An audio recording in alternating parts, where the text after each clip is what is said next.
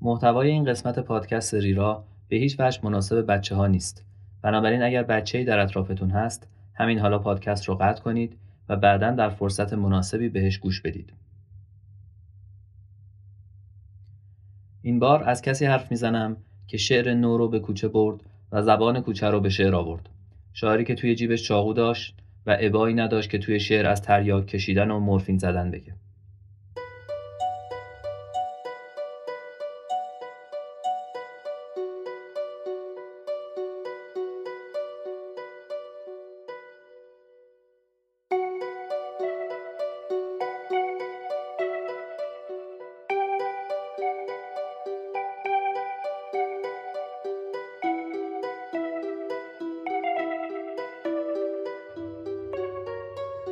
شما دارید به پادکست ریرا گوش می‌کنید.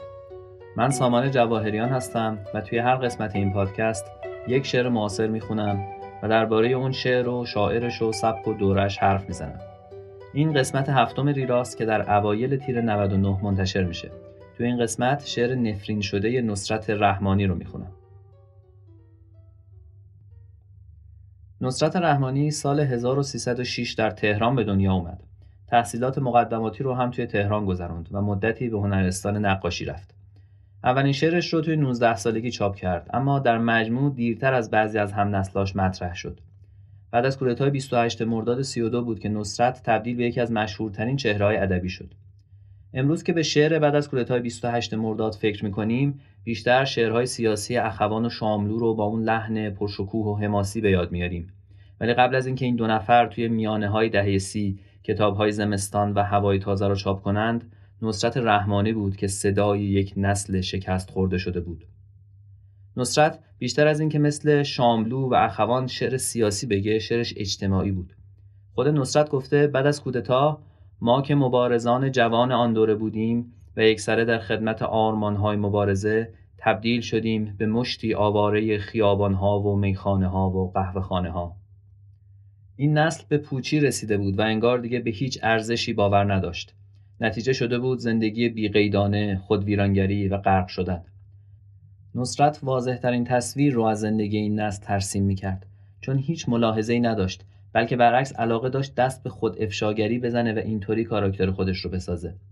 جالبه که توی شعرهای دفترهای اولش چندین بار عبارت شاعر بدنام رو برای خودش به کار برده و جایی نوشته نصرت رحمانی بودن بیماری است که در هر نسل یک نفر به آن مبتلا می شود.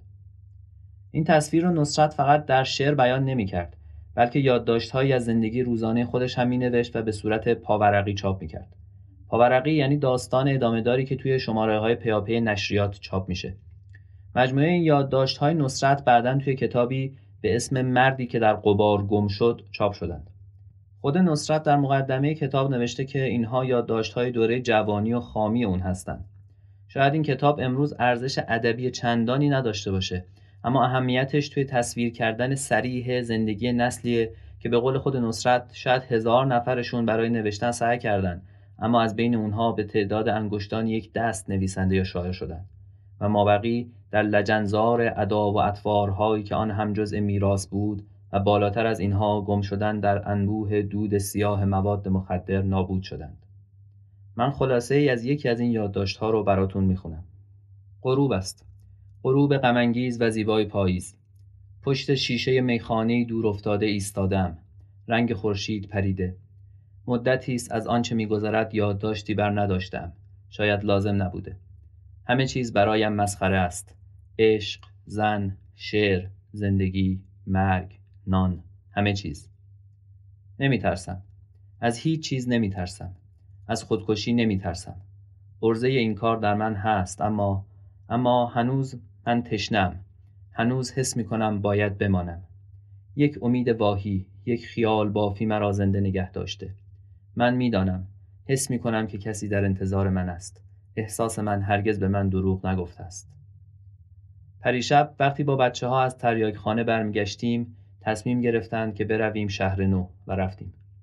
جمع ما تقریبا از موجودات سرشناسی تشکیل می شد.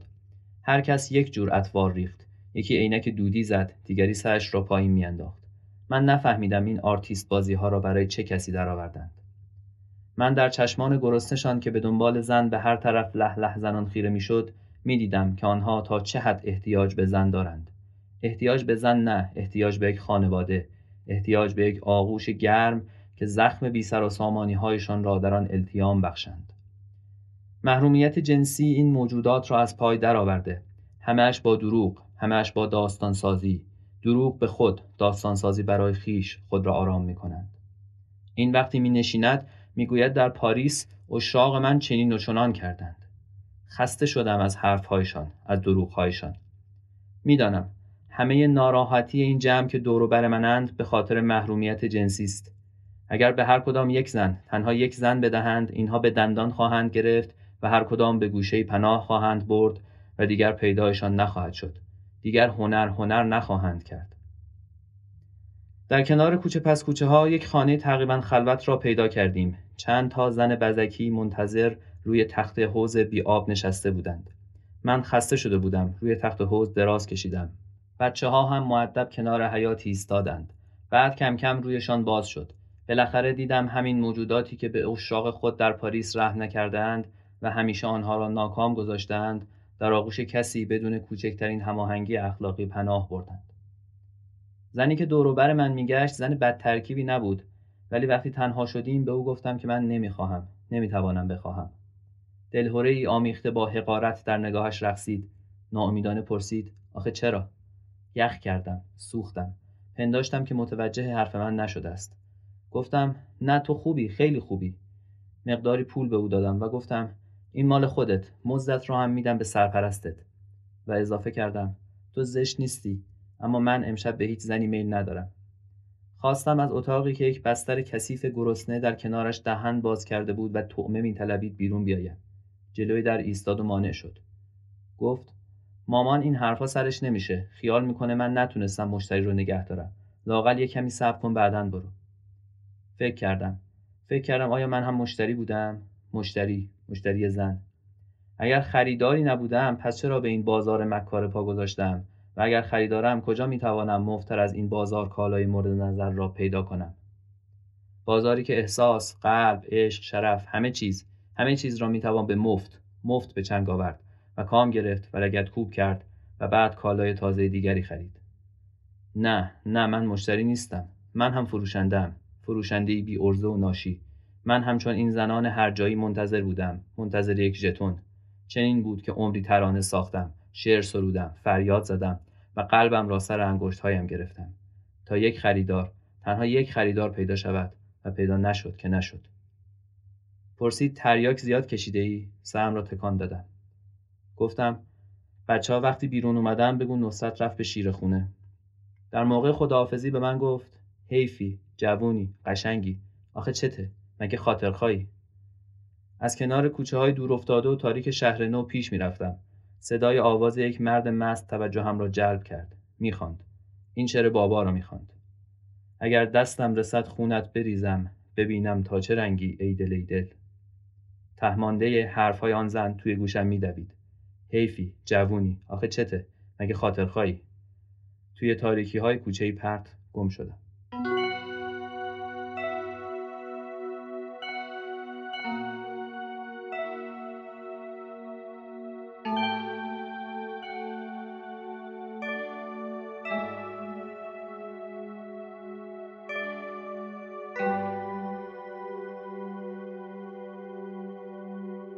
سراسر این کتاب با همین سراحت و بدبینی نوشته شده.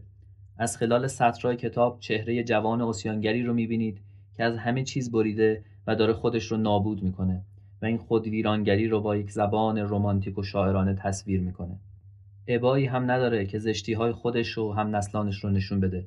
آدم های به اصطلاح روشن فکر و هنرمندی که نه فقط اخلاقیات که عشق هم دیگه براشون بیمعنا شده. شعر نصرت هم کمابیش چنین فضایی داشت. سریح و سیاه. شاید خیلی آتون سطرهای اولیه شعر تریاک رو شنیده باشید. نصرت چه می‌کنی سر این پرتگاه ژرف؟ با پای خیش تن به دل خاک می‌کشی. گم گشته ای به پهنه تاریک زندگی. نصرت شنیدم که تو تریاک می‌کشی. نصرت اولین شاعری بود که تونست به شکل موفقی تصویر واقعی شهر رو وارد شعر کنه. اون هم نه تصویر جاهای شیک و کافای روشنفکری تصویر کوچه های جنوب شهر تصویر سقاخونه تصویر لوتی که انترش مرده تصویر روسبی که منتظر مشتری مونده. همه اینها رو هم با زبانی نزدیک به زبان کوچه بیان می‌کرد نه زبان فاخر ادبی. برای همین نصرت اولین کسی بود که شعر نو رو به میون طبقات پایینتر اجتماع برد. سراحت شعرهای نصرت باعث شده که خیلی هاشون امروز قابل چاپ نباشن. ولی همین سراحت بود که نظر همه از جمله نیما رو جلب کرد. نیما توی مقدمه کوتاهی که برای اولین دفتر شعر نصرت نوشته میگه آن چیزهایی که در زندگی هست و در شعر دیگران سایه از خود نشان می‌دهد در شعر شما بیپردند اگر این جرأت را دیگران نپسندند برای شما عیب نیست. این اظهار نظر نیما خیلی مهمه چون نشون میده که نیما چقدر به زنده بودن شعر و پیوندش با زندگی جاری و معاصر اهمیت می‌داد. نیما بارها گفته که شعر باید سبقه اقلیمی داشته باشه یعنی باید رنگ محلی داشته باشه. چیزی که توی شعر خود نیما هم میشه دید. شعر نیما پر از تصاویر کوه و جنگل و دریا و شالیزار. چون نیما توی اون فضا به دنیا آمده بود و تا آخر عمر هم دلبسته اونجا موند.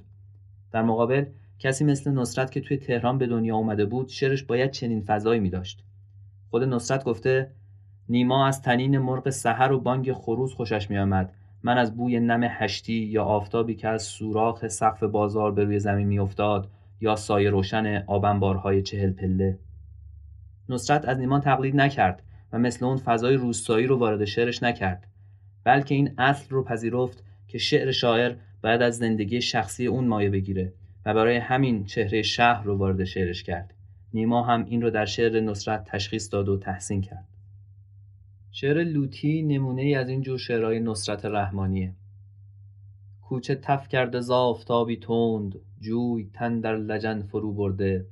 چند تیر چراغ ساکت و مات سایشان آفتاب را خورده. مردی آمد به کوچه پای کشان انتری مرده روی دستش بود. اشک لغزنده از دو چشمانش لب به این گفته دائما میسود. انترم مرد وای ای مردم رفت سرمایه ام دگر از دست. بعد از او چون توان به جا ماندن رشته زندگی گسست گسست. نه کلاغی پرید از دیوار نه در خانه ای کسی بگشود. لوتی از کوچه پیچ خورد و گذشت. بی هدف گریه کرد و ره پیمود. کس نکردش به گفته ای خرسند کم نکردند کاهی از بارش. کس نپرسید درد او از چیست. خنده کردند جمله بر کارش. کس نگفتش که راستی لوتی انترت را چه پیش آمد مرد؟ تا بگوید که گزمه نادان زهر در قند کرد و انتر خورد. شب شد و ماه باز پیدا شد شب پرپیچ و تاب سردرگم ناله ای از درون کوچه رسید انترم مرد وای ای مردم. روز دیگر که آفتاب دمید دو جسد در کنار کو دیدند. انتری بود و صاحبش آنگاه زین خبر اهل شهر. خندیدند. نصرت رحمانی به طور کلی چهره پر و صدایی بود. غیر از شاعری حضور پررنگی به عنوان مسئول صفحات ادبی نشریات هم داشت و از این نظر به شاملو شبیه بود. با این حال نصرت سالهای آخر عمرش رو تقریبا به حالت انزوا در رشت گذروند جایی که همراه همسرش که اصالتا گیلانی بود توی خونه قدیمی زندگی می‌کرد. نصرت رحمانی سال 1379 از دنیا رفت و در همون رشت به خاک سپرده شد.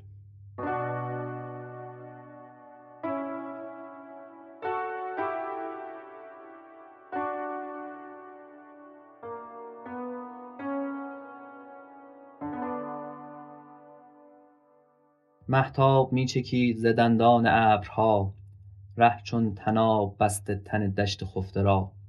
هذیان باد نشأه طنین بست در فضا گویی سرود قصه دردی نهفته را. من خسته پای مانده در آغوش راهها بازوی زیر سر زده مست از شراب خواب. در پشت پلک بسته افتاده نقشها نقشی ز صد جهنم و نقشی ز صد سراب. خوابا خواب شیره مرفین دردهاست افسوس خواب من همه بیداری من است. در خواب مرگ پنجه کشد بر روان ماه بیداریم فسانه بیماری تن است. باری سخن دراز شد آن شب درون خواب. فریاد می کشید ز دشت تهی کسی. برخاستم ز خواب شنیدم که باز گفت نصرت شتاب کن که به فریاد من رسی. دندانم از حراس گرانی کلید شد. وحشت کشید پنجه لرزان به پیکرم. ای درد باز نعره او روی دشت ریخت. نصرت شتاب کن که رسی زود بر سرم. افتان نفس شکسته در آن ظلمت غلیظ. همراه باد و خاک و گونها روان شدم. در لابلای ریگ روان بی چراغ ماه. بر لب سکوت بستم و در شب نهان شدم. خاموش و خستگام در اندیشه غریب. تا تپه های گم شده آن شب شتافتم. دیدم که دست لاشه از زیر خاک ها پیداست سخت نعره کشیدم که یافتم. سودم به ریگ پنجه و دستان مرده را بیرون کشیدم از تن تبدار گرم خاک. دیدم دریغ و درد که آن لاشه من است. لبهایش از قریب کمک گشته چاک چاک. می‌دونم شعری که خوندم زیاد شبیه تصویری که قبلتر براتون ساختم نبود. شعری نبود که توش کوچه های شهر رو بشه دید برعکس فضای شعر فضایی رؤیاگونه و وهمالود بود. شاعر توی خواب و بیداری فریادی میشنوه که با عجله اون رو صدا می‌کنه و ازش کمک می‌خواد. بلند میشه و توی تاریکی یه شب بیمهتاب توی بیابون دنبال منشأ صدا میگرده. دست آخر دستی رو می‌بینه که از زیر خاک بیرون مونده و وقتی خاک رو کنار می‌زنه جنازه خودش رو می‌بینه. این شعر از یه نظر نماینده خوبی برای شعرهای نصرته چون فضای تیره و تار و مرگالودش چیزی که توی خیلی از شعرهای نصرت می‌بینیم. تصویر کسی که از زندگی دل کنده و خودش رو مرده متحرک می‌بینه. توی قسمت چهارم پادکست که راجع به توللی حرف می‌زدم گفتم که خیلی از شعرهای توللی همچنین فضایی دارن. چیزی که گاهی بهش میگیم رومانتیسم سیاه. نصرت مثل خیلی از شاعرای اون سالها همزمان میراثدار نیما و توللی بود. اگر دقت کرده باشید متوجه شدید که قالب شعر هم آزاد نیست چهار پاره است. نصرت تو سالهای اول شاعریش بیشتر از شعر آزاد از این قالب استفاده می‌کرد. تصاویر شعر نصرت هم تقریبا هیچ وقت به اندازه نیما دشوار و مبهم و تفسیر پذیر نیست. در واقع نصرت توی تجدد شعری محافظ کارتر از نیما و خیلی از شاگردهاش بود. توی همون مقدمه کوتاه نیما نوشته تجدد در شعر شما با متانت انجام گرفته است. اگر در معنی تند رفته اید در ادای معنی دچار تندروی هایی که دیگران شده اند نشده اید. اما به جز توللی فضای این شعر آدم رو یاد هدایت هم میندازه. خود نصرت توی مصاحبه گفته تأثیر نیما در من بیشتر از نظر فرم و دگرگونی در ساختمان شعر بود نه در محتوا یا دیدگاه. من بیش از آن که تحت تأثیر نیما باشم از صادق هدایت تأثیر پذیرفته بودم. بوفکور بیشتر بر شعر و ذهن من اثر گذاشت تا نیما. واقعا هم فضای وهمناک و مرگالود این شعری که خوندم آدم رو یاد بوفکور میندازه. میشه گفت شعر نصرت رحمانی بین دو قطب در رفت آمده. یکی واقع گرایی سریح و بدبینانه ای که به ناتورالیسم نزدیکش می‌کنه و یکی فضای وهمناک و مرگالودی که نمونش رو توی این شعر دیدیم. ولی چیزی که توی هر دو اینها مشترکه سیاهی و بدبینیه. نصرت خودش تو مقدمه یکی از کتابهاش نوشته من برای توی خواننده جز تلسم سیاه بختی و یأس هدیه‌ای همراه نیاوردم. اما اگر تو به جهنم می‌روی اشعار مرا هم با خود ببر. چیزی که شنیدید قسمت هفتم پادکست ریرا بود. پادکست ریرا رو می‌تونید از همه اپلیکیشن های پادگیر بشنوید. همینطور از ناملیک و کانال تلگرام. البته پادکست با یک هفته تاخیر روی تلگرام قرار می‌گیره برای دیدن و خوندن مطالب مرتبط با پادکست می‌تونید ریرا رو توی اینستاگرام، تلگرام و توییتر دنبال کنید. شناسه پادکست ریرا توی همه این شبکه ها هست ریرا پادکست. بهترین جا برای گفتگو درباره پادکست هم صفحه توییتره. ممنونم از گروه پرسونال که موسیقی پادکست رو تهیه کردن و از شما که به پادکست ریرا گوش می‌کنید.